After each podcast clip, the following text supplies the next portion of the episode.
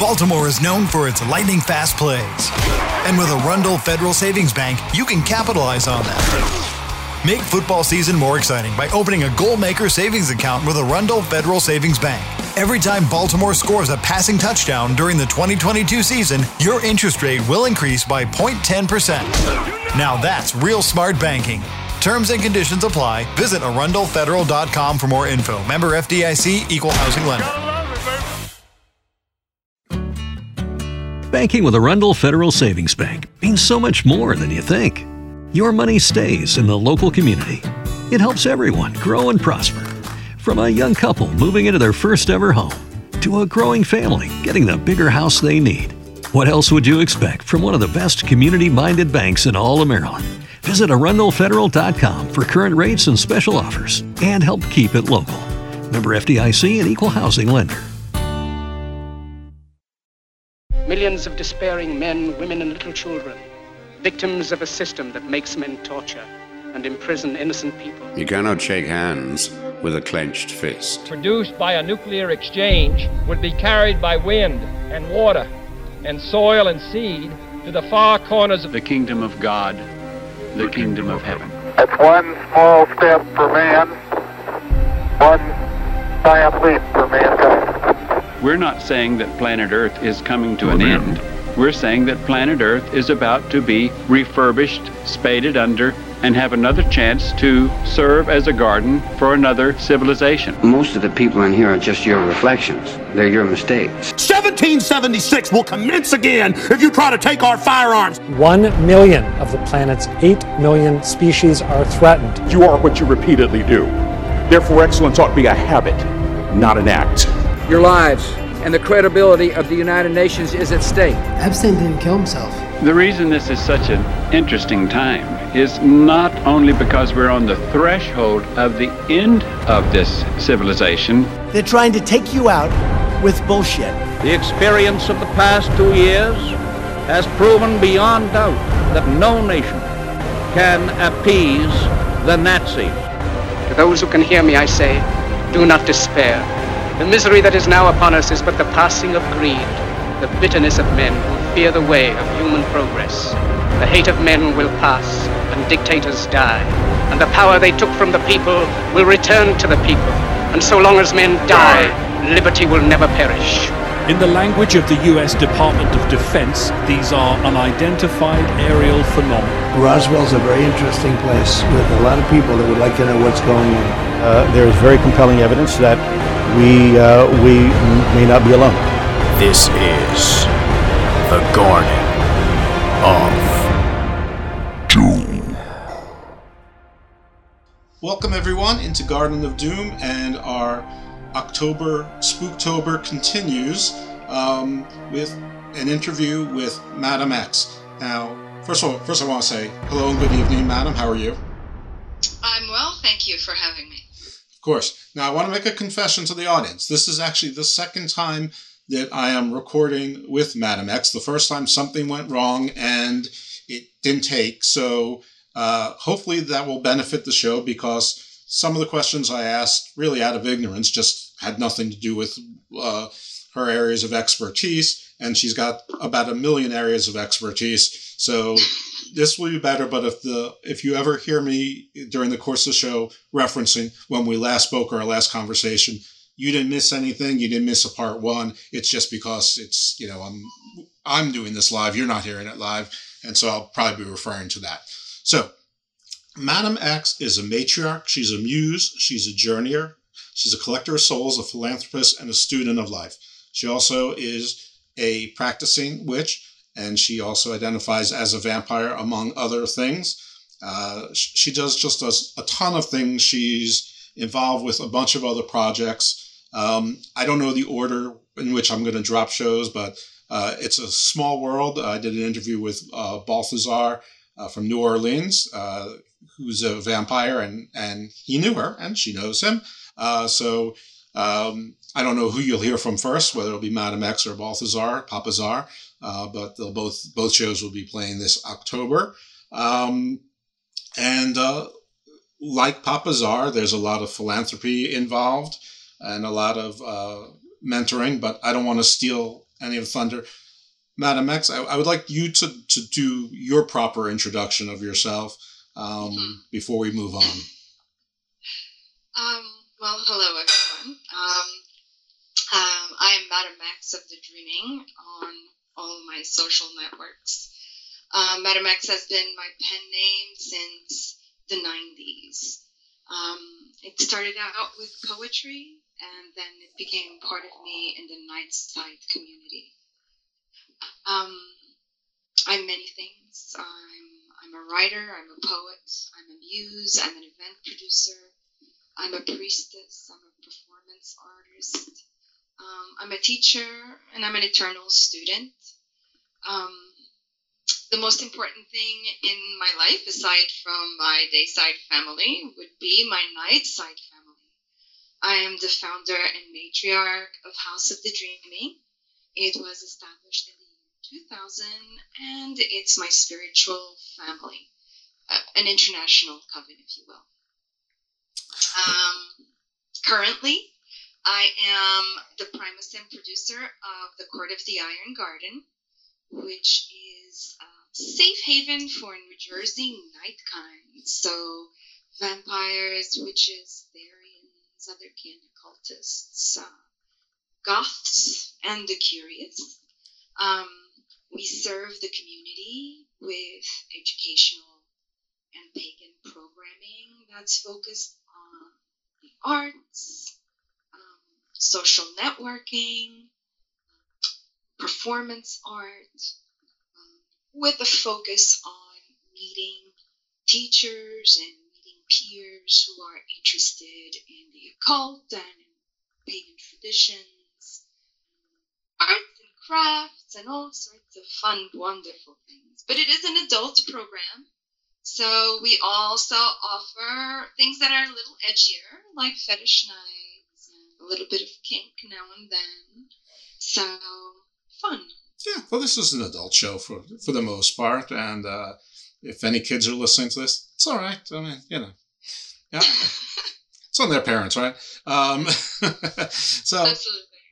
all right. So last time I asked you a whole bunch of questions about Wicca and Wiccan, and I, you know, thought all witches were Wicca, and they're not. So uh, you are not a member of the Wiccan religion. Wicca is so all Wicca are witches, but not all witches are Wicca. So I just wanted to, uh, first of all, I, am am I right about that? Yes, okay. you're correct. So I wanted to get There's that. all different types of witches. And while I will embrace the label of witch, I suppose I'm more of an occultist than a witch.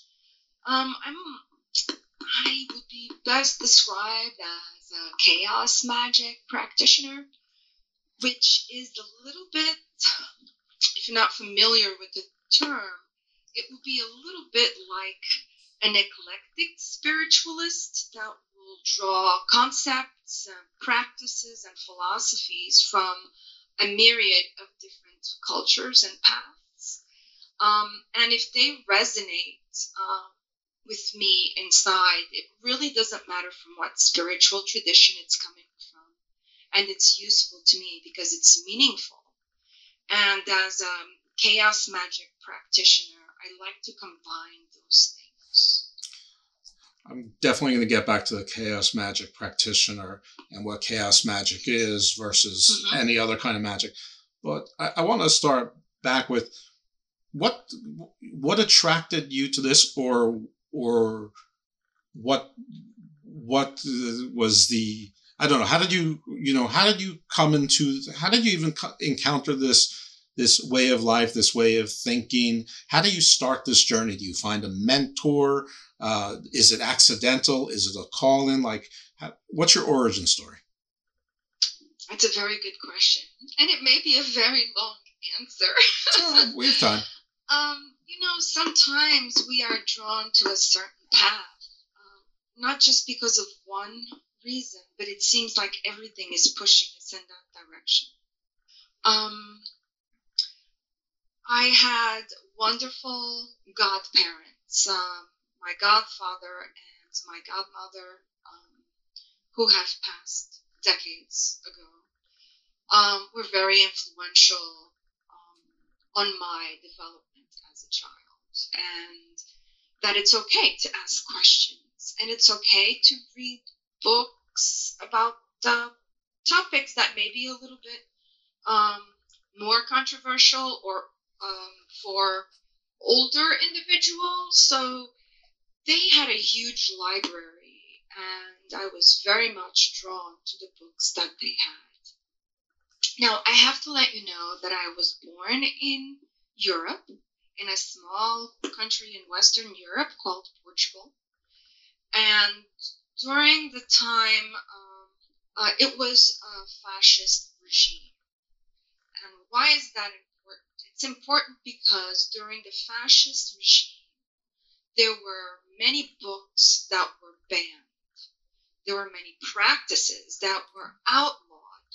And if you were engaging in even a gathering of more than six individuals, you had to have a government agent present. Imagine. Wow. Yeah. Um, my godfather uh, was a particularly charming man.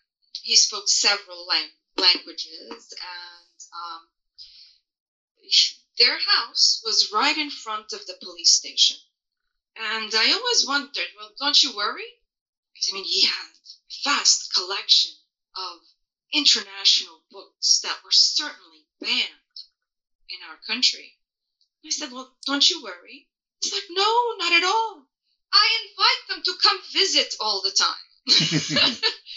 and because I'm so open and so inviting, I'm safe. Right. He, he reversed um, uh, he reversed psychology them. A little bit, yes. Uh, he was quite smooth, quite the charmer, and um, he was uh, a student, I would say, uh, or I could say that um, Antonio Pessoa, um, Portuguese writer, uh, was his mentor uh, when he was a young man. And Antonio Pessoa was a good friend of Crowley. And um, Aleister Crowley oh. actually came to Portugal to visit with Antonio Pessoa. So I have uh, stories from my godfather that depict uh, his relationship, and I grew up listening to those. Whether they're 100% true or a little bit of dramatization, I'm not quite sure. But nonetheless, my godfather and his charming ways was certainly a huge influence on me. Um, both to see who I wanted to be and to see who I did not.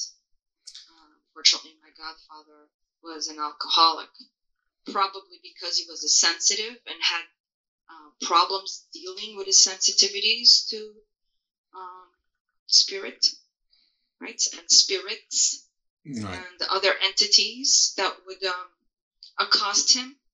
And in order to ground himself, he turned to drinking. And I'm sure he's not the only sensitive that ha- that does the same.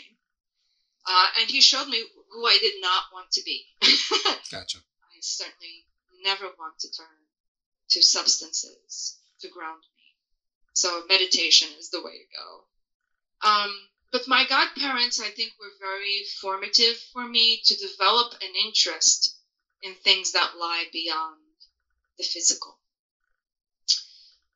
When I was seven years old, my classmates stoned me for being a witch. Wow. So now at the age of seven, yeah, I must confess that I had no idea what a witch was. Well, was didn't... a witch just an old, ugly person? Well, um, well seven, you can't was... be too old and ugly, right? Well, you know, I had no idea what a witch really was. Um, there were no books on witchcraft in Portugal. All of those books were banned. Um, and it wasn't until 1975 that I actually started looking into um, books about witchcraft, the occult, the paranormal, demonic possessions. All of those books started coming into the country after the fall of the fascist regime. So certainly at that young age, I had no idea what a witch was, but I figured, well, maybe a witch reads palms. So I asked my godmother about that. And she's like, Yes, and I can teach you how to do that. I'm like, Oh, you read palms? That's wonderful. And she's like, And we can also read cards. I was like, Oh, that's amazing. So at a very young age, my godmother um, showed me how to read palms, and uh, she called it a science, um, uh, an applied science, if you will. You just need to know um, how the lines are turned and how deep they are and where they go and what they touch. So more of a science than intuition. But I think that the way she approached it was very good because I considered myself, you know, a scientist in the making at that time. I wanted to be a scientist and I wanted to be an astronaut and I loved all sorts of scientific things at the time. And uh, I think the way that she presented it as a science, that palmistry was a science, really, really appealed to me. She just knew how to communicate. And uh, my godfather at that time, he also said that sometimes, and I'll never forget this, that while I may be drawn to science and to facts, sometimes you will you will be exposed to the better truth if you read fantasy and fiction because it is easier to express the truth under the guise of fantasy and fiction. And I was like, eh. but he certainly opened the door for me. What were the books that influenced you as a as a youth or a young adult? Um, you know, I can probably go to the to the bookshelf and pick out some of those. Um, most of the books that I was reading at that time were, of course, in Portugal. They were either by Brazilian or French authors that had been translated most likely into Brazilian and that were coming into the country. Uh, and that was in 75. So I wasn't exactly uh, a little kid at the time. Um, but um, that those were the very first books that came in. Um, demonic possessions, um, the invisible realms, um, the books of books on exorcisms, uh, books on um, uh, psychic abilities, um, and then I also fell into, uh, of course, UFOs, unexplained phenomena. Um, I read Project Blue Book probably in 75, 76. And I was like, wow, this is great. and that fine line between the paranormal, the unexplained, the UFO mystery to me. Oh, yeah. That's all. Fantastic. A lot of overlap so there. whatever I could get my hands on. as far as um, fictional uh, science fiction authors, um, Ray Bradbury um, was fantastic. Robert Heinlein, um, one of my favorite uh, authors. Isaac Asimov. The classics. Philip K. Dick. So wonderful, wonderful reads that really expanded the mind. What about Lovecraft? I was not exposed to Lovecraft until I came to the United States. Um, and I think I had been here already for a good um, decade uh, when I was exposed to H.P. Lovecraft. Um, and when I did, it was love at first sight.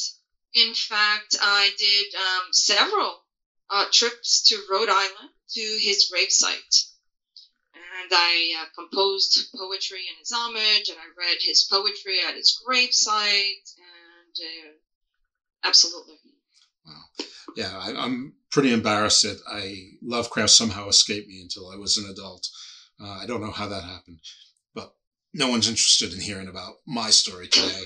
So I'd like to get some just some nomenclature out, out of the way. So you said that you prefer to be identified as an occultist. You don't mind the term witch, but what are what are the terms definitions? Uh, you know, uh, labels that we would put under occultists, and just you know, briefly, what you know, what are they? What would a layperson you know understand them to be? Hmm. Well, most people would say, well, you're an occultist. Does that mean you're a Satanist? Right? Uh, probably, yeah. I think most people would probably jump to that conclusion, yeah. Right, and that's not necessarily the case. Right. Um, um, an occultist may study uh, different arcane philosophies, uh, from the Keys of Solomon to chaos magic to ceremonial magic, um, Angus Day principles to um, to Wicca, right? Um, and I and I I like the term occultist because I really consider my student and myself to be a student of the craft, and I believe the craft to be very broad, and it begins with shamanism, the essential roots of magic, and it flows from there. Um, and if I had more time, I would certainly read more and practice. Because, you know, it's not just about reading philosophy, it's about applying it and utilizing it. Yeah. Yes, and you keep yourself very busy. We're going to get to all that, all of the things that you do in, shortly. I, I, think shortly, anyway. Um, but the, it's interesting you said shamanism, and it, you know, so much can be, you know, fall under the umbrella of shamanism, but it, it seems to be sort of like the first religion, maybe even. I'm not sure if it came before or after or simultaneous with ancestor uh, worship or veneration, but uh, you know, everyone everyone in this journey at some point thinks that they're on the path to finding a universal truth, right? Is that that's what all the philosophers are essentially doing and, and the religions. And I, I stumbled upon this theory where I thought that somewhere, wherever the first people who started whatever became the Indo European family of languages, that's where it was. And then someone said, well, I think you're on to the right path, but I think you're not really looking for the language. I think you're looking for the first shaman. And I'm like, I thought about it. I'm like, yeah, you're probably right. And yeah, there's no way I can do that for where I'm sitting. So, um, what, what form of shamanism or where did you find shamanism or who taught you shamanism? Like, what was your introduction to it? Um, uh, I think my introduction to it was, of course, through books. Um, and I don't really remember uh, like the first book that I read about shamanism. I really can't say. Um, however, um, I did study with several shamans. Uh, one of them was uh, a Buddhist shaman, and he was also um, an astrologer, an artist, a poet, and a Tai Chi master. Um, so that is Eastern shamanism, um, Taoism, if you will. Um, I also studied briefly, uh, and by briefly I mean just for a few years, uh, with a Native American shaman. And um, he had some Native American lineage, uh, but he was more of a, a, an urban shaman, if you will, that carried on the knowledge and traditions of those that he had studied with. Um, and I guess those two would have been my my two shamanic teachers, uh, I guess.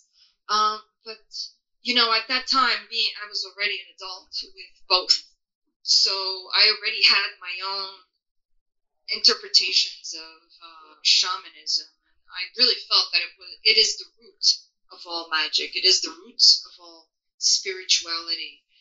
And much of it has to do with respect and observation of not just ancestors, um, but of all those that have come before and our environment, and learning to read the signs that are placed before us, the omens that are placed before us.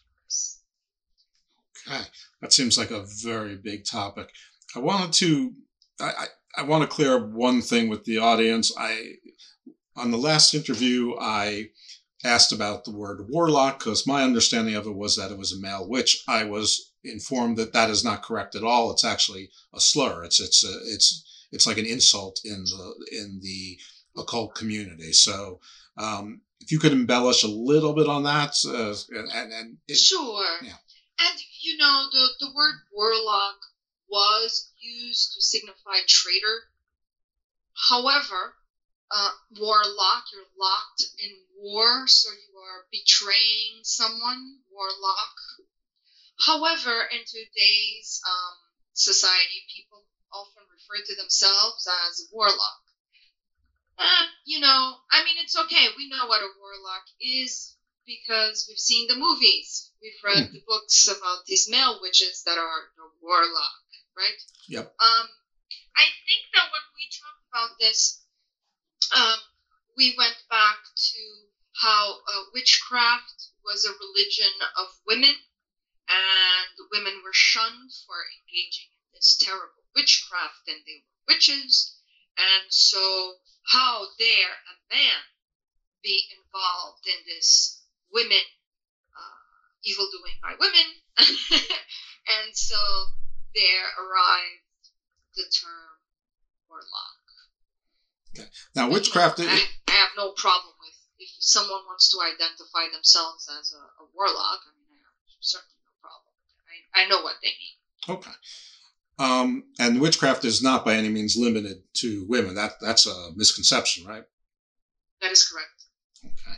Uh, the terms for guys are generally witch, which is gender neutral, mm-hmm. um, or uh, a mage, right? Or magus, even. Yep. You know, depending how fancy you want to be. Right, or magi.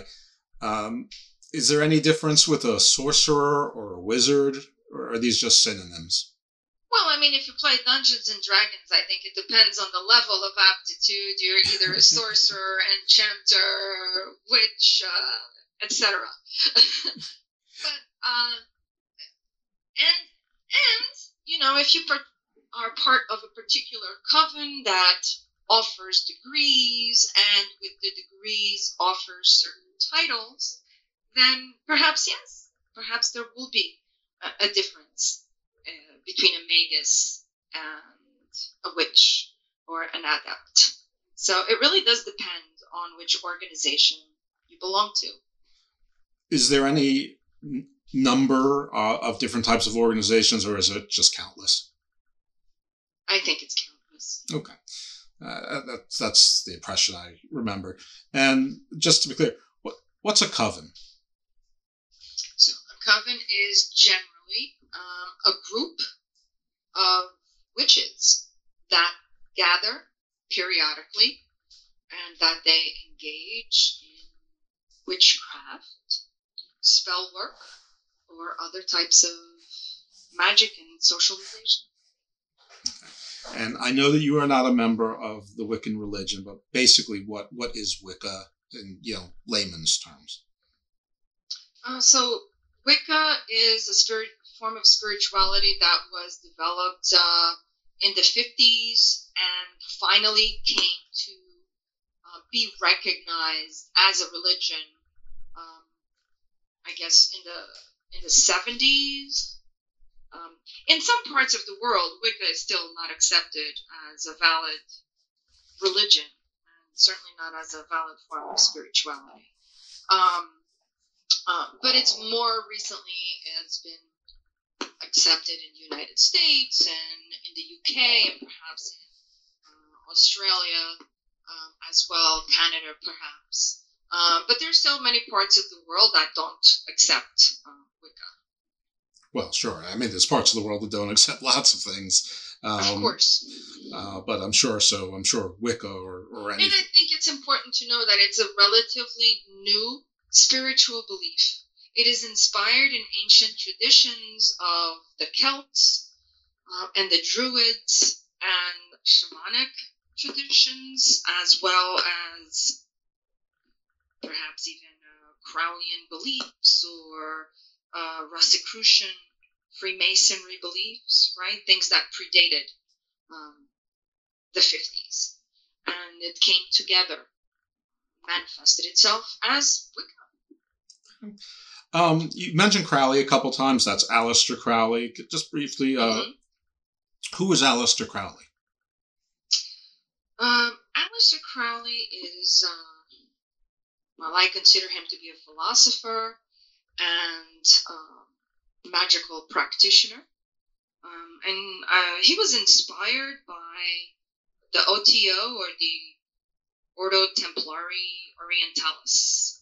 Um, I guess from the uh, Templar Knights, um, as well as from the Hermetic Order of the Golden Dawn.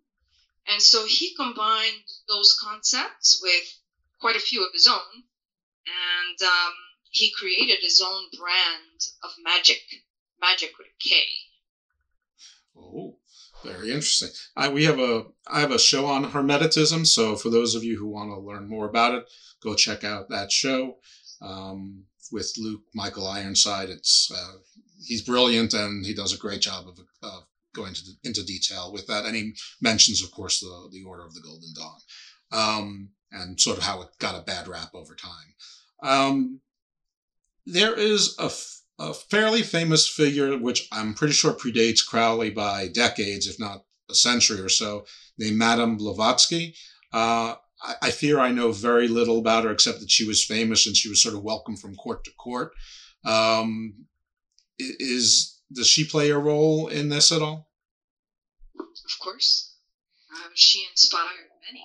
Uh, Madame Blavatsky uh, was um, Hitler's right hand. Ooh. Well, we have to. yeah. So, if you want me to continue, I will, but you might not. uh, this is Garden of Doom, so we, we can we you know we, we can't we, we can't fear these things. And and by the way, I have a show also on Nazis and the occult that's coming, but I don't know that we get too much into the into this side of it too much. So they actually might uh, work hand in hand. So yeah, go for it. Go go dark. Okay, so um, Madame Blavatsky, she was uh, a Russian mystic, um, and she is uh, one of the founders of the Theosophical Society, and that was in the mid to late 1800s, I guess. Um, fun fact: um, Thomas Alva Edison was a member of the Theosophical Society. Um, so it certainly attracted um, um, a great deal of um, of names of who's who, and um, she, in my belief, she was a philosopher as well as a psychic and a medium, and um, she really inspired many different um, modern beliefs, um, ancient wisdom. I mean, she combined uh, science, religion, uh, philosophy, and even psychology, you know, the early psychology of that time, into explaining why the world was the way it was and how we can pull those strings. Um, a lot of it came from Buddhist mysticism, from my personal opinion. Um, and I, I think different people look at her work and they see different things. And, uh, you know, she had a secret doctrine. If you resonated with her secret doctrine, you would have a higher understanding of the world. There's a lot about her work that I don't resonate with. But I have to say that there's a lot of what she says that absolutely makes sense to me. Is her secret doctrine still a secret, or can we? Yes, it is published. Okay, so what, what was what, what what was her secret doctrine? If you know, if we can do it in a paragraph ish. Well, I'll tell you. Uh, one of the one of the beliefs was uh, the belief in different races, and not the races as we know them. Uh, you know, Negro, Caucasian, you know, none, none of that. But they were different races, so that uh, uh, we are members of a certain race because we exist at this time right? Mhm. So, um, it involved a little bit of uh, religion and politics um, as well, and the creation of these races and supreme races, and eh, you know, That's where she loses you, uh, which is probably not a bad place to get lost. Um, I mean, obviously, you know, anyone can infer where maybe this got uh, into Hitler's orbit. There, there's some discrepancy as to how interested Hitler was in the occult versus some of his lieutenants and whether he was, you know, uh, Oh, he was uh, extremely. He had to be, or, or the, the people of his team had to be, because they were great collectors of occult goods. That's what I thought, and I, I thought that they were all in on it. Whether or not he was just like, huh, what, what's the harm, or whether he was all in on it uh, himself, Oh, I, I don't know. I'm sure he wanted them. Heck, I want them. You know, um, there is a certain energy with these ancient artifacts, whether they are uh, clearly powerful or whether we perceive them as powerful. As you approach um, uh, an ancient artifact, you can feel, as a sensitive, right? You can feel its energy. Even if you cannot feel the energy, just rubbing elbows uh, with the right people, rubbing elbows with the right item can empower you. So, yeah, perhaps it was like, well, there's nothing wrong with getting uh, the Spear of Longinus Right.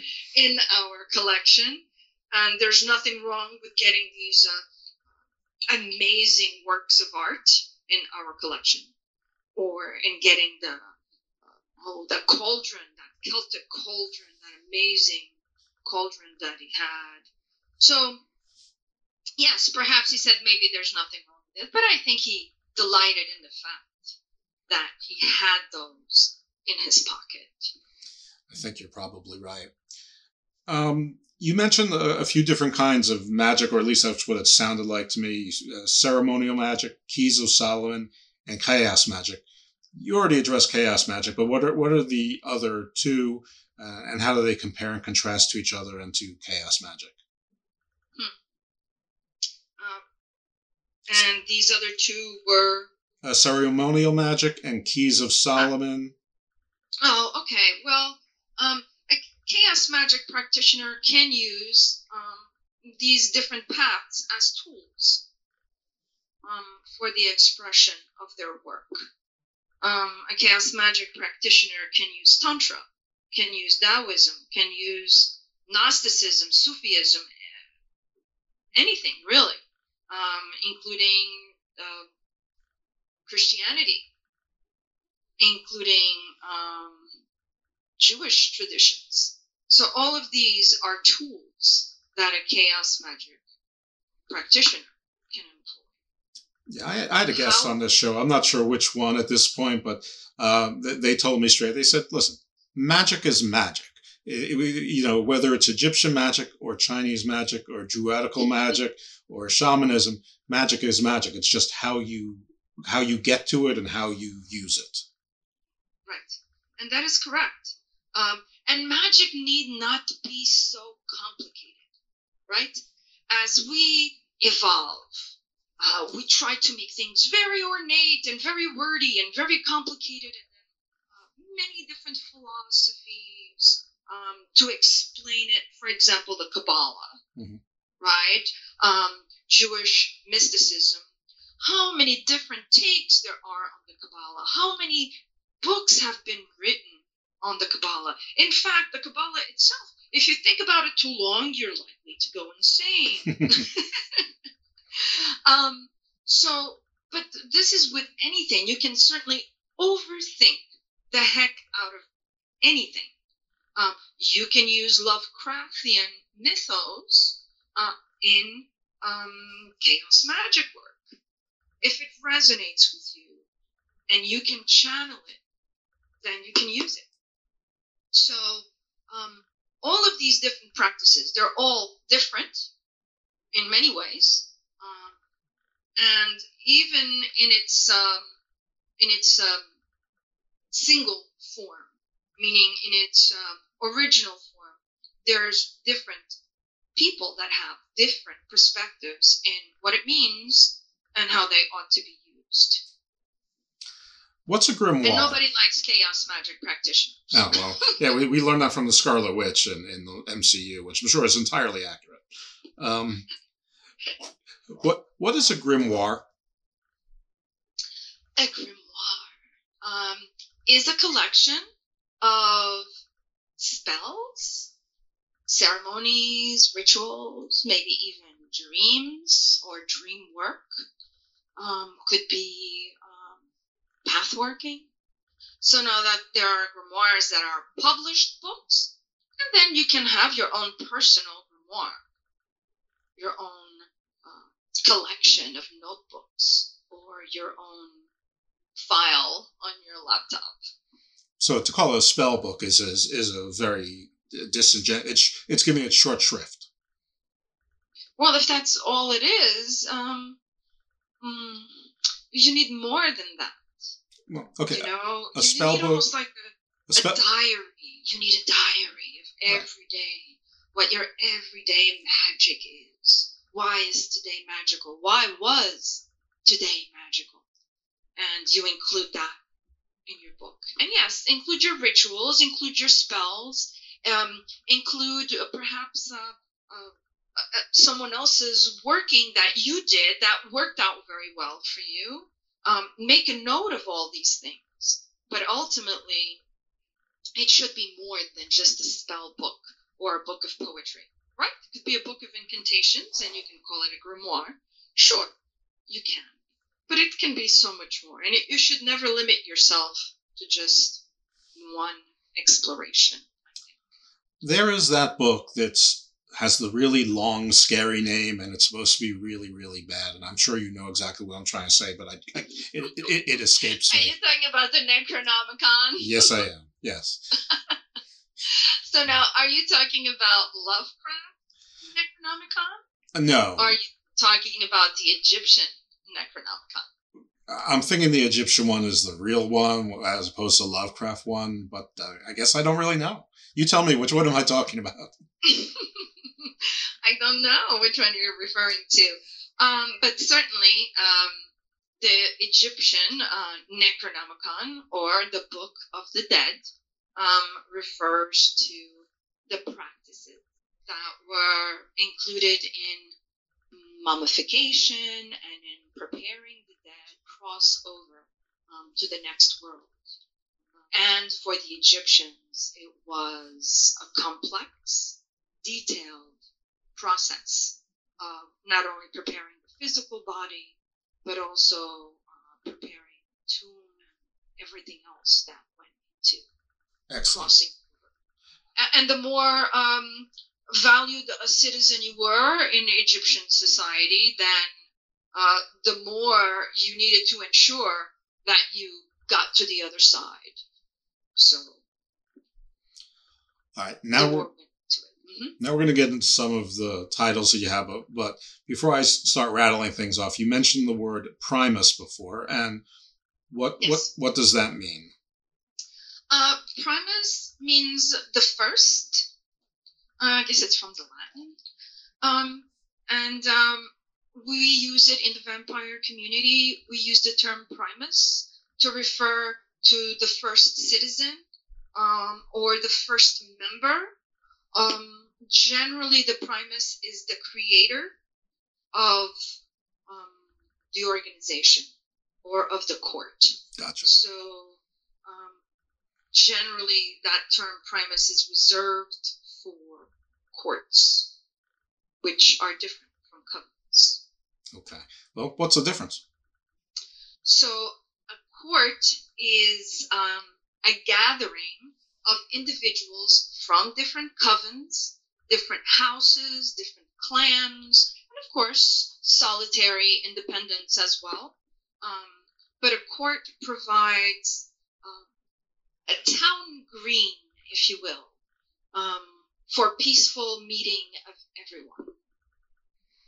And it's also a good place to go if you are looking for mentors or if you're looking for a coven or house that you'd like to belong to, that you'd like to get your education from.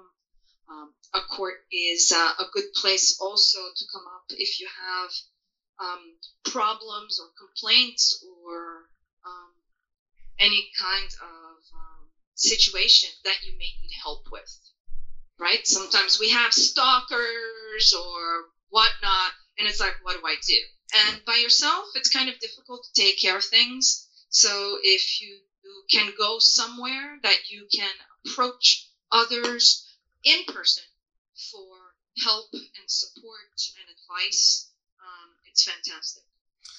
So that's generally what a court does. Okay.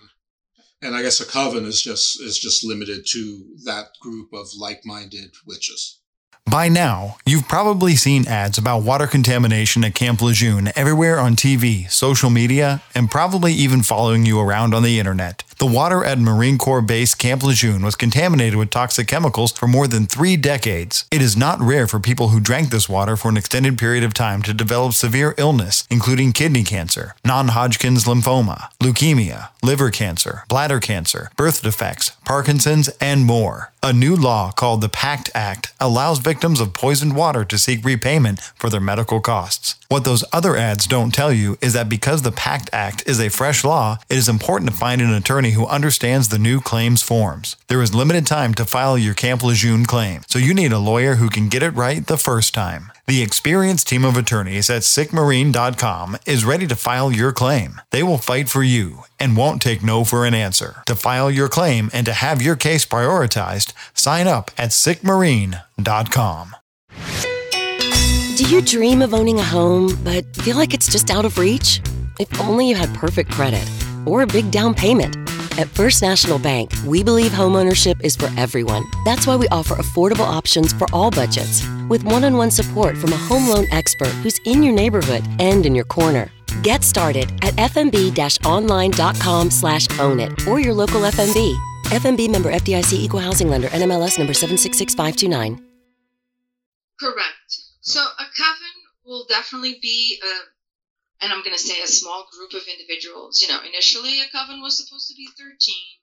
Certainly nowadays it is no longer 13. Coven can be as long as their priests deem it to be. Um, but a court is generally a larger group of individuals, and um, you pretty much are open to all why was it 13? You know, 13 is a very uh, special number. I know. I've actually written articles on the power of the number 13. Uh, but yeah, 13 is a very special number, you know. Jesus had 13 disciples, you know. Right. Well, um, or, or if people want to, you know, kick Mary out, which is uh, probably not right, you could say that there's Jesus and 12 apostles. And then I, I know, uh, you know, there's really actually 13 uh, signs in the solar zodiac. Uh huh. 13, not 12. But, but that um, poor one got kicked out also. And, uh, mm-hmm. but most of the zodiacs, even the ancient uh, the temples, have a sun in the middle and then the 12 signs. So 13. And I'm told that King Arthur, the round table had 12 knights around King Arthur and 13. So I, I, what, what's the, what makes 13? I mean, at some point, I mean, these things came later. Something earlier decided that 13 was special. Do you, do you know what that something is? Well, it has something to do with numerology, no doubt. Um, but the number 13 is um, is always very special. But then you can also say, well, so is the number one as well as the number two. Of course, the number three is particularly special, and well, the number four is special as well. So, I mean, you can say the same thing that you say about the number 13, you can say about any other number, right? If you look at the numerology part of it. So, you can give it great value or you can also discount it. So let me just put that out there. Um, but generally, the number 13 has uh, is a number of power, um, and it implies community. It implies working. And uh, when you kind of, even if you have a large group of individuals, when you kind of see who is working, who is doing stuff, it'll boil down to 13. It's just the karmic power that is intrinsic to the number 13. Okay. Poor 13. Well, not poor 13, but uh, I, I, always feel about that um, that that zodiac sign, and it, and it's my zodiac sign, by the way, that it got greater status uh, because I think it's what o- o- Ophiuchus or Ophiuchus. Ophiuchus. Right. Yeah. So it's it's mine, Scorpio, that it, it, gets like a full month when it's only there for like a week or something like that. Um, so yay me, I guess. Um, all right. So you do a ton of things. Um, I don't even really know where to start. I'm going to start with probably the one that's the most, you know, fun and, and, and the headline grabber, and that is that you're in a movie. You're working on a movie. I am. Oh my goodness, it's so much fun. In fact, uh, we're going to be having our wrap party um, this weekend that I'm very excited about. Uh, a wrap party is kind of like uh, we're wrapping up the movie. It's come close to completion. We're right. done filming and we're in the final stages of the editing process, and it's going to be out very soon. So it's not so, like Krush Groove. It's not going to be like you're freestyling, and it's going to be like the vampires versus the witches in a rap battle. No. no, but you never know. You never know what will happen. I think it's going to be a lot of fun. Uh, we're getting um, um, the folks that were starring in the movie, as well as um, you know the producers. Hopefully, the director will join us as well. And uh, I've been working uh, on the movie as a co-producer and co-director, and it's been so much fun. Great. And what's it called? It, it's called Blood and Lust.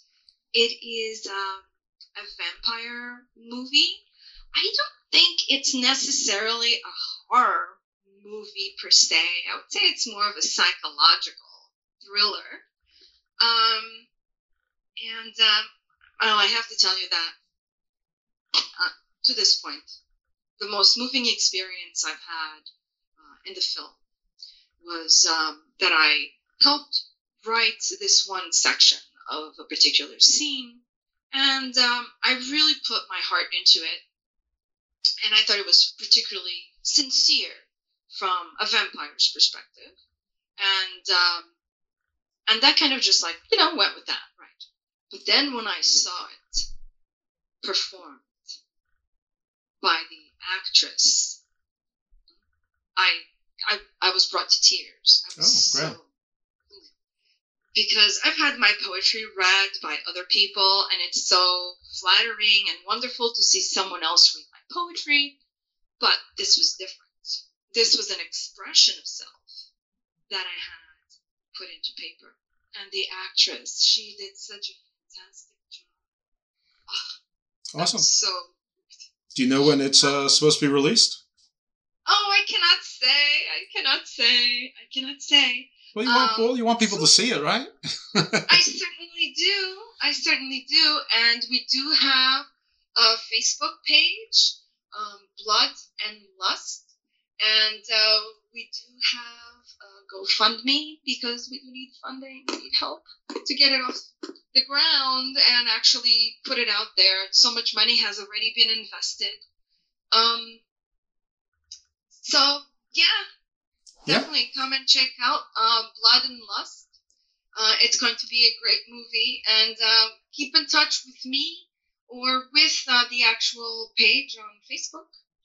Yeah, and uh, maybe soon we'll also have a website for it, and we hope to enter it in uh, film festivals and you know different things. But yeah, definitely, I would say the very beginning of next year. All right, that is great. So, folks, you can give money to that on the GoFundMe, and you can consider yourself a producer of sorts uh, or associate producer of a movie. You can be in show business. So that's very cool. Listen, the audience is going to say, Jeff, she's made reference to vampire several times, and you haven't asked her about a vampire. So I have to ask you, uh, when you self-identify as a vampire, what does that mean to you? Um, to me, and well, that's a very good question because I think different individuals will have different perspectives of what a vampire is, right? And I think um, most individuals are influenced by what they see on television, what they see in the movies, and what they read in books, right? Oh, course, and although yeah. that's wonderful and it's uh, really creative, um, transformative entertainment, it is entertainment. So um, when I say I am a vampire, I mean that I understand, utilize, um, and draw energy, life energy from others. Right?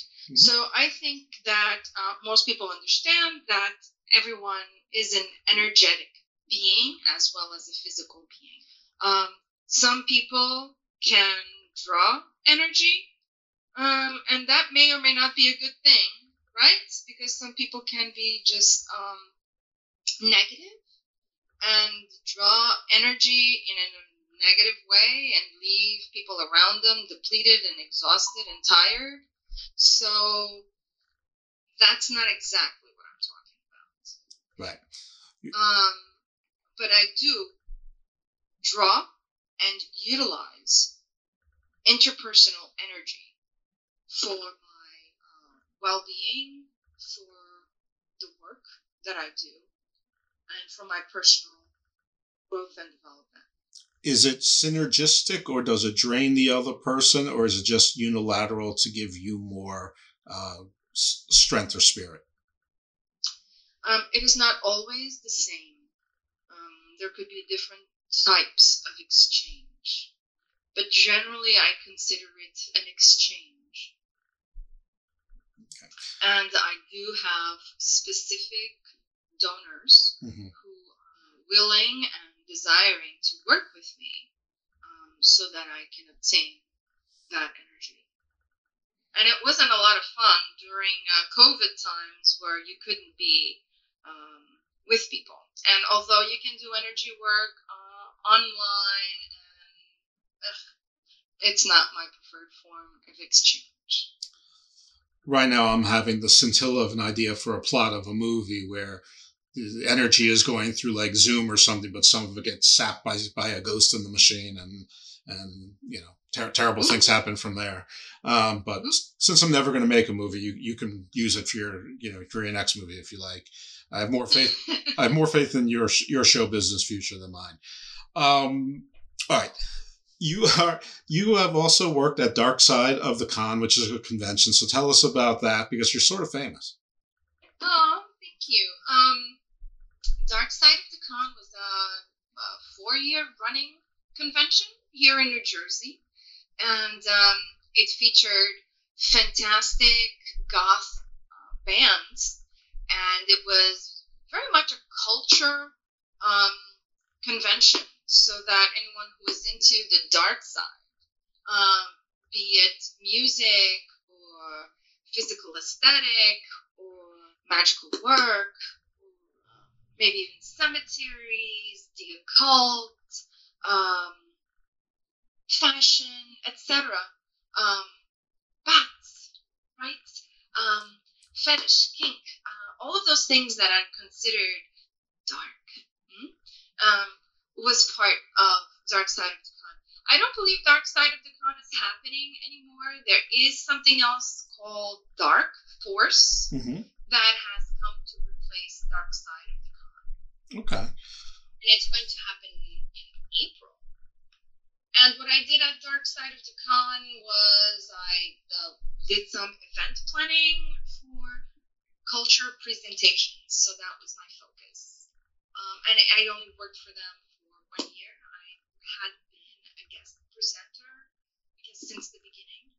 And um, it was terrific. So last year I said, How can I help? And they said, Oh, would you like to help us put things together? And I said, Absolutely. So it was tough because it's such a huge convention. Um, thousands of attendees from not just all over the country, but all over the world. Um, so really, really fantastic. So the new name for the event is Dark Force, and um, you can just look it up.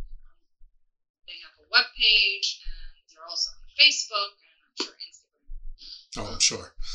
Uh, it says also that you are a prince at Skylands Gateway Halo. What is that?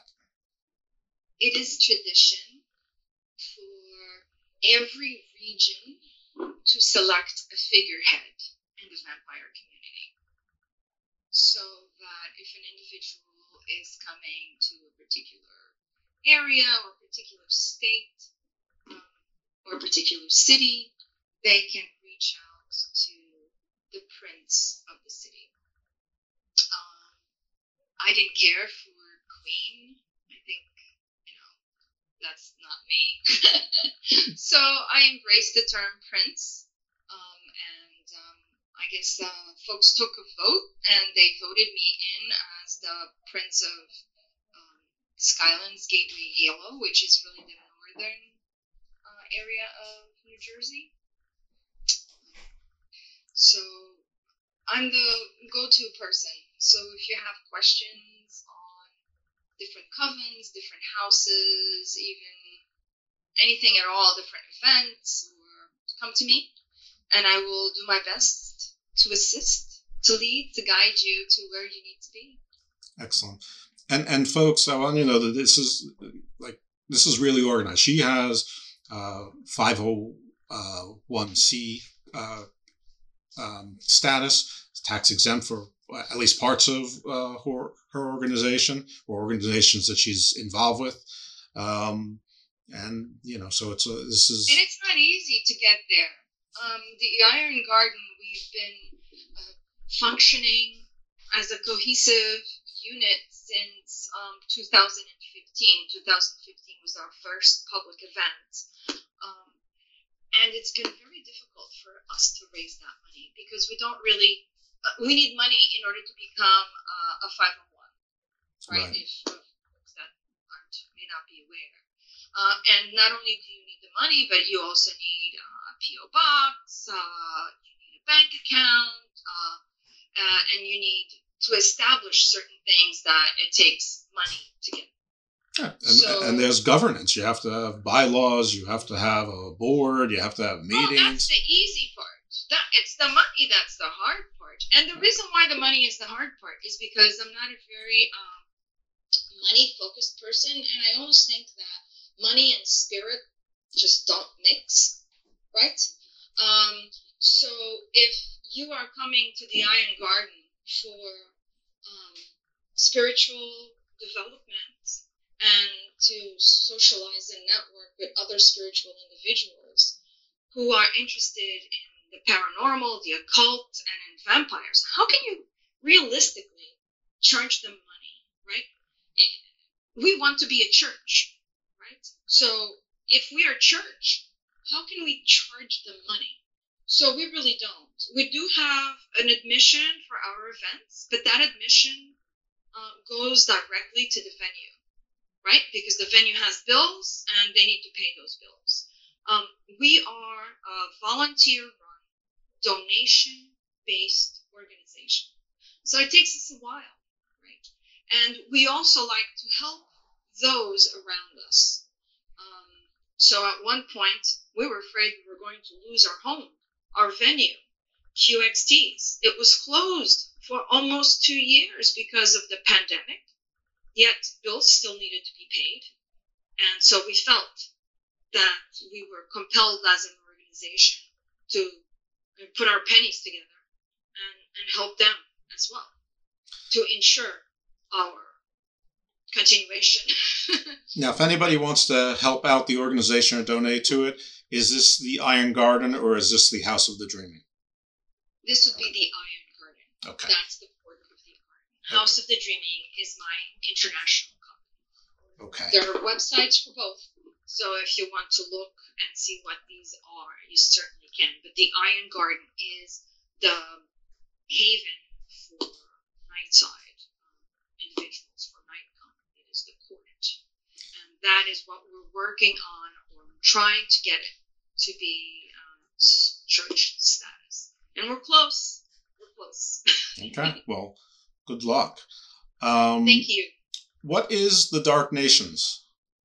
Um, Dark Nations was a House of the Dreaming project. It was started by Khan, one of our house brethren, and um, it was an organization designed, online organization, designed to bring together um, different houses and um, and inspire each other.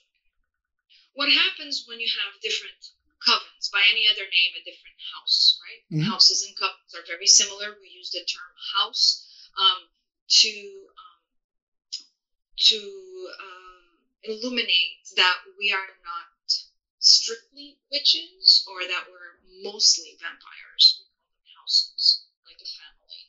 Hmm? So um, sometimes you isolate yourselves. You're a house, you do your house business, you um, talk to each other, and there is no movement beyond what the house does. When the houses start coming together, now we can start talking about cooperation and collaborative projects. And perhaps we can inspire each other by sharing what we're doing. Oh, how so and so is doing poetry readings. Oh, how so and so at the on the other end of the country they're doing open mic nights. Cool. Maybe we can have someone from your house come to our open mic nights, right? So it's fun um, to inspire each other. And there is no stronger magic than inspiration and motivation to move forward and to grow. So, Dark Nations was created um, to bring houses together and to lead by example and to motivate each other to do great things for our community. Uh, your last formal title uh, on your bio is chapter head at New Jersey chapter of Bloodlines International. And so, what what is that?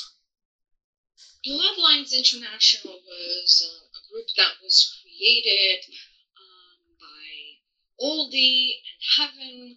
Um, they, I think they started with a Florida chapter, and it was basically, and this was, I guess, in the in the 90s, right?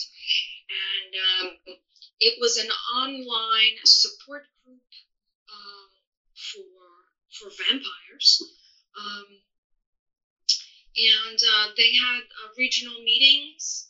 They used to do um, little outings. Let's go to a diner, or let's go to a golf club, right? So it was kind of a fun support group, and it grew. Um, in the year 2000, there were a variety of chapters. I believe one for each state. And um, when I lived in Savannah, Georgia, I became involved with the Georgia Bloodlines um, group. I became the chapter head. We did all sorts of fun things. And, uh, uh, right now, I'm in New Jersey, so I am the chapter head for the Bloodlines group um, in New Jersey. Um, but we sort of kind of uh, merge into everything that's going on and then Skylands Gateway Halo, right? And we merge into what's going on with the Iron Garden. And uh, we welcome different individuals to come to our Facebook group and um, tell us what you're into, what things you would like to do. Because, you know, sometimes you work on Fridays, so you cannot attend the Iron Garden. Um, and uh, but you would like to do things. Um, and it's an open forum where people can express their interests. They can tell us what they're doing. Um, and we can certainly meet each other. We have uh, similar interests similar passions. And that's what all of these groups are for connection When you described House of Dreaming as your international coven, um, I mean, obviously, I know what the words mean. Uh, you have members from how many countries? That's a good question. Well, we certainly have members in the United States. We also have members in the UK, in Germany, um, in Portugal. Hear that? That's the sound of a patient whose health data is protected from a cyber attack. And that, that's the sound of a financial system that's digitally secured from bad actors. Right now, there's an invisible war being fought on a digital battlefield that impacts what we do every day. That's why at Peraton, we do the can't be done to help protect the vital systems we rely on. Because if we don't, the alternative is unimaginable. Peraton. Dale un toque de otoño a tu closet con JCPenney, con hasta 40% de descuento en suéteres, jeans y accesorios para él y ella. Y espera, porque tenemos más estilos y opciones para ti. Encuentra jeans acampanados, el clásico pantalón negro, abrigos y blazers. Mezcla y combina nuestras versátiles marcas como St. John's Bay, Mutual Weave, A&A y más. Compra con estilo. JCPenney. Oferta válida hasta el 25 de octubre en selección de estilos. Aplican exclusiones. Detalles en la tienda jcp.com.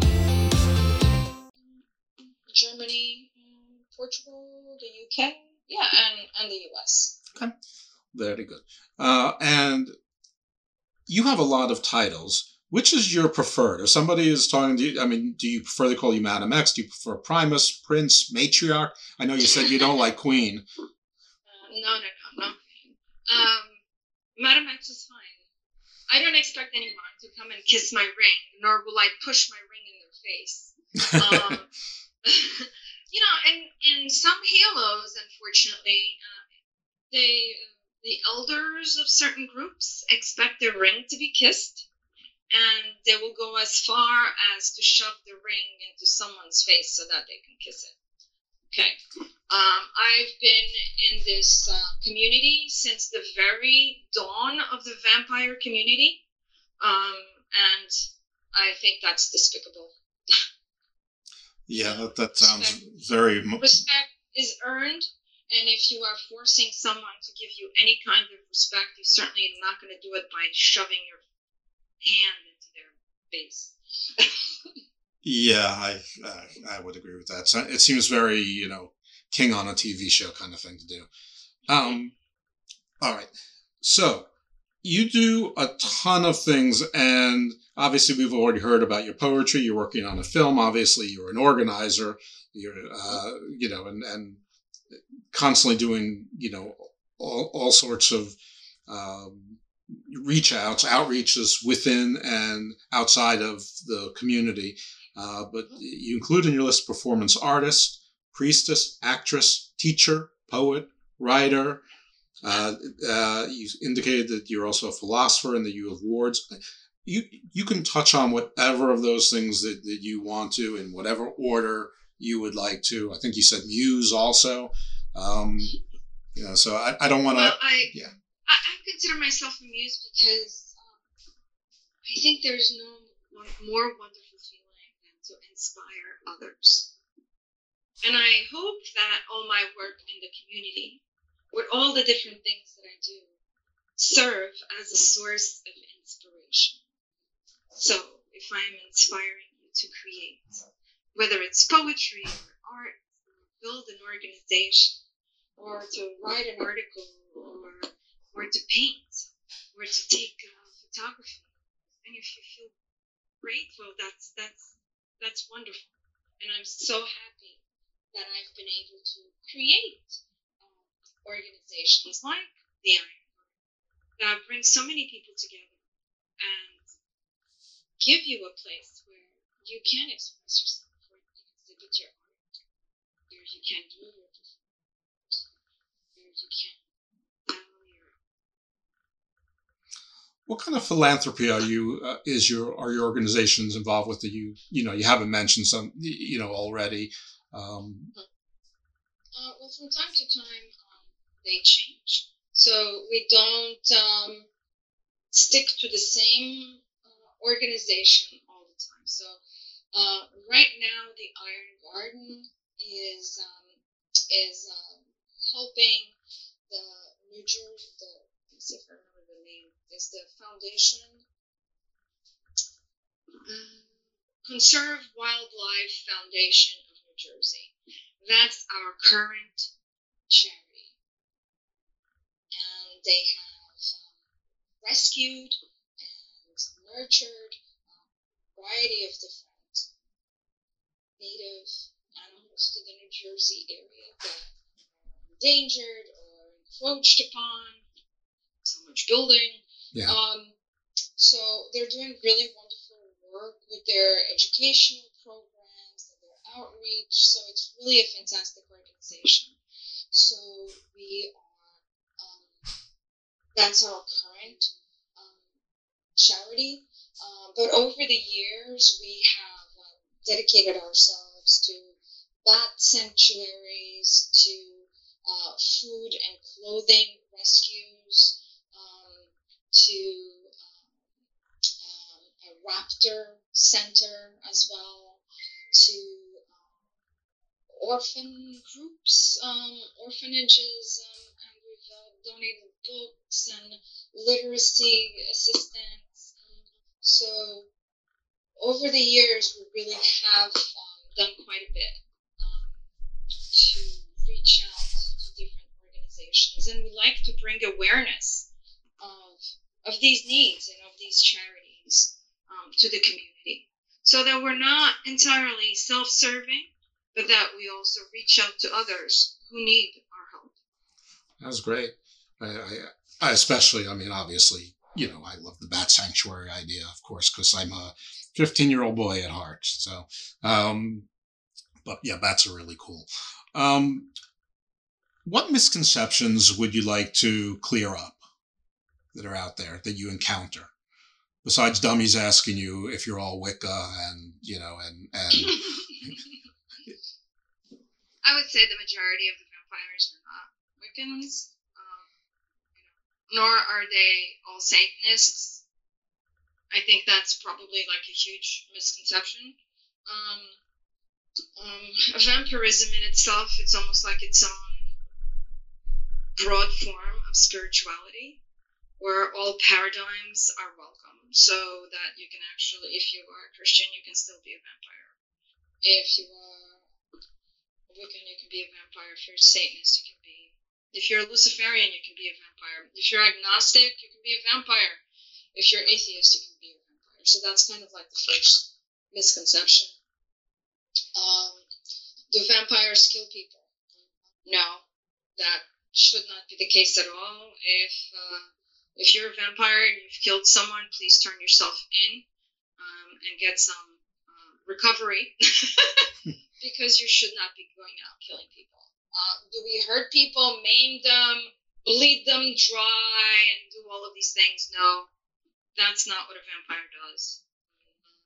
Uh, if there are uh, fluid exchanges in vampirism, they're generally small tokens. No one should be getting injured or hurt. If anyone is getting injured and hurt, um, you know, you really have to um, stop that kind of behavior, get help um, to not be involved in that kind of behavior um, on both sides, both as a donor and as a vampire. Um, this is, should not be happening. Are there helplines within the and resources within the community for uh, people who get into the occultist community and don't know any better that maybe are taken advantage of? Or sure, there's countless groups now that online is the primary. Before it used to be the other way around, right? So if you spoke to me, I don't know, ten years ago, I would say, well, primarily we meet in person, but we do have some uh, online outreach groups, right? Uh, like bloodlines, right? Um, however, um, I think things have completely inversed at this point. The majority of uh, socialization between vampires is now online. And I think the reason for this is because of privacy. Um, you know, folks don't want to be identified as uh, going to a vampire event or something along those lines. And it's just so much easier to connect online with people from all over the country. So there are multiple, countless organizations um, that anyone who's interested in vampirism can reach out to to get information. Whether they're all reliable. well, yours are, so they, they can probably reach out to your group and you'll steer them in the right direction, someplace, somebody that's in their state or community. Indeed. And see, that's the wonderful thing about being uh, in a Dark Nations, is that um, you have contacts with other houses and other organizations that are not necessarily in your area. So that if someone comes to me from Missouri or from Kansas and they're uh, looking for a house in that area, I can probably direct them. Very good. What should I have asked you that I didn't? Well, you can ask me uh, where I'm going to be in a couple of weeks. Where are you going to be in a couple of weeks? I'm going to be in New Orleans. Um, I am going to be conducting. You're going to be a Voodoo Fest. Well, no, not really a Voodoo Fest. Um, it is. Uh, it is Samhain, Halloween, and it is a special night for uh, Vampire Kin, and I am going to be um, coordinating um, an Anne Rice tribute. So Anne Rice passed away, as, as you know, and many of us in the vampire community loved her work are getting together and we are doing something special in her um, so on October 30th, and that's going to be a Sunday night, um, I am going to be part of a vampire ball that's hosted by Coven of the Articulate. And after the ball, we are going to do a special outdoor ceremony to celebrate and elevate the spirit, the creative spirit of Anne Rice. Excellent. So I'm very excited about that. If anyone wants to uh, check it out and attend, uh, it's called the Dark Gift Alliance Ball. It's the also goes by Resurrection, um, and it's hosted by Coven of the Articulate. Probably that's the best way to find it is just by covenofthearticulate.com, and you'll have all the information And I know that you recently went back to your country of origin. You were recently in Portugal. Yes, I spent three months overseas, um, and I was in Portugal and I was in Spain, and I, I did a little bit of traveling as I usually do. Um, but recently, recently, I was in Pittsburgh uh, just a few days ago.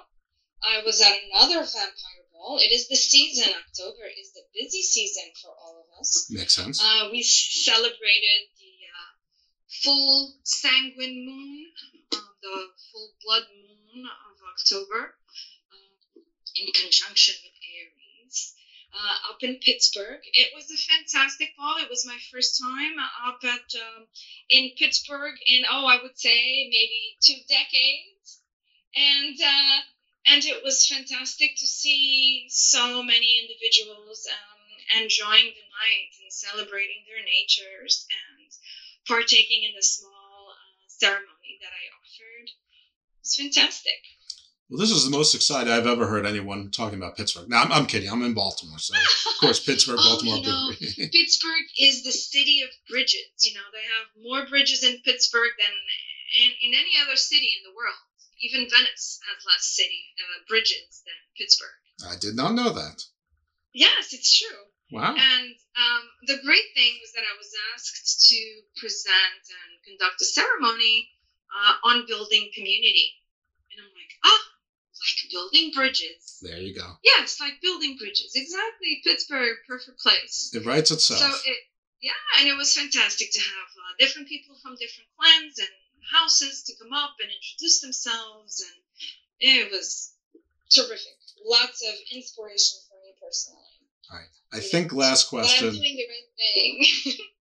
You, just said sanguine moon and in in conjunction with Aries, and I and I know more or less what a sanguine moon is or blood moon is. I know more or less what you know Aries, but what is the what's the significance of them together? Um, so um, the moons in different months have different names, and this is uh, traditionally they have different names. I guess a, a combination of um, old Europe calling different moons um, different names. So uh, this particular October moon uh, can be called by many other names. It can be called a blood, a sanguine, um, and it's very appropriate to build on that name. although it can also be called uh, a warrior's moon, right? Uh, hence Um, Aries. It just seemed um, that it would be perfect to call it a sanguine. It is, after all, a vampire ball, um, and blood, blood is life. Uh, you know, it flows through all of us, and it is uh, an archetype identity as as vampires. So that it was um, a powerful imagery for us to utilize for our ceremony. Conjunction with Aries, full moon in Aries. The full moon in Aries is assertive, bold, leading, and uh, it tells you to focus not just on the things within yourself that you have to work on, uh, but also relationships and partnerships and how you can make those things work um, by bearing the hatchet, building bridges, uh, and foregoing past grievances. So it seemed like the perfect evocation for that night, um, since that was the kind of uh, this is what the universe presented us. Wonderful. And it was a perfect timing. Perfect timing. And auspicious timing is um, there's nothing better than auspicious timing, right? It's fantastic. I agree. Serendipity or synchronicity, which uh, I know is a more Exact. yeah more impactful word. Magic. That ma- It's all magic. perfect. It's all magic. What should I call? What should I title this show? hmm, And do you have a song that you would like as the outro? a song. Yeah, I like to play a song at the as the outro at the end of the song to sort of you know that ties into the show in some way or another. And I I just fear that I'm going to come up with something too you know like witchy woman from the Eagles or something that's too too trivial. Oh my. Um. Oh jeez. Now the only thing that comes to mind is "Wild Child" by Wasp. Oh, that, uh, Either that or Bela Lugosi is dead. Unfortunately, those are the two that come to mind right now. I'll, I'll look for Bela. I think Wasp is probably too heavy for for my, show, but uh, Bela Lugosi is dead. I'll look into who's that by. Um. I'm sorry, I couldn't hear you. Who's that by? Who's the artist? Oh, that's a very good question. I wish I could tell you. Ah, I, I'm sure only one version will come up, but I'll check that. Okay, very good. Um, I know that we've covered it during the course of the show, but it's always good at the end to ask the guests uh, to promote whatever they want to promote and let people know where they can follow you and how they can support you. Terrific. Thank you so much. Um, well, uh, my house is House of the Dreaming, and you can find our extensive collection of articles and philosophies if you just look at houseofthedreaming.net or .org, and uh, you will find us through there. Um, the Iron Garden, the Court of the Iron Garden, you can simply look at um, irongarden.org, and that will lead us to the Iron Garden, the New Jersey court. Um, if you are interested in um, venturing down to the ball in New Orleans, hosted by Coven of the Articulate, you can just type in covenofthearticulate.com for more information. And if you want to reach me personally, um, you can find me on Facebook. That's probably the best way to communicate because then you see me and I see a little bit of you as well. Um, and you can read, you can find me at oh um, facebook.com and then it's slash and then it's Madame M A D A M E X dot dreaming. Very good. And if you want to become a movie producer, you can go to the GoFundMe for Blood and Lust. So do that if you want to say you're in show business, like I like to do. Um, thank you so much for doing this interview with me a second time. I do think the second time was actually better than the first because, uh, you know, I didn't step into as many things that I shouldn't have been stepped into.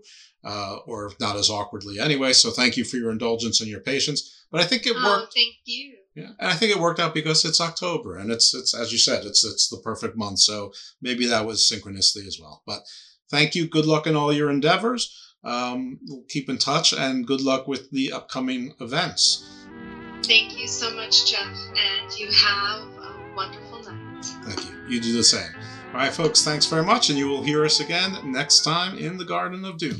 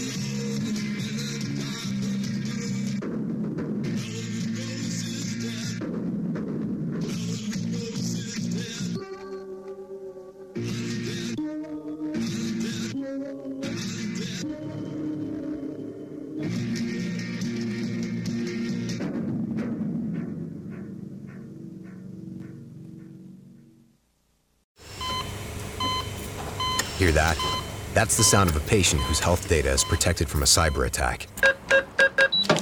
And that, that's the sound of a financial system that's digitally secured from bad actors. Right now, there's an invisible war being fought on a digital battlefield that impacts what we do every day. That's why at Peraton, we do the can't be done to help protect the vital systems we rely on. Because if we don't, the alternative is unimaginable. Peraton. Mary redeemed a $50,000 cash prize playing Chumba Casino this year. I was only playing for fun, so winning this was a dream come true. Chumba Casino is America's number one social casino experience. It's serious fun. With over 80 casino style games to choose from, you too could win life changing amounts of cash. Be like Mary. Log on to chumbacasino.com and give them a whirl. That's chumbacasino.com. No purchase necessary, void or prohibited by law. 18 plus. Terms and conditions apply. See website for details. The voice in the preceding commercial was not the actual voice of a winner.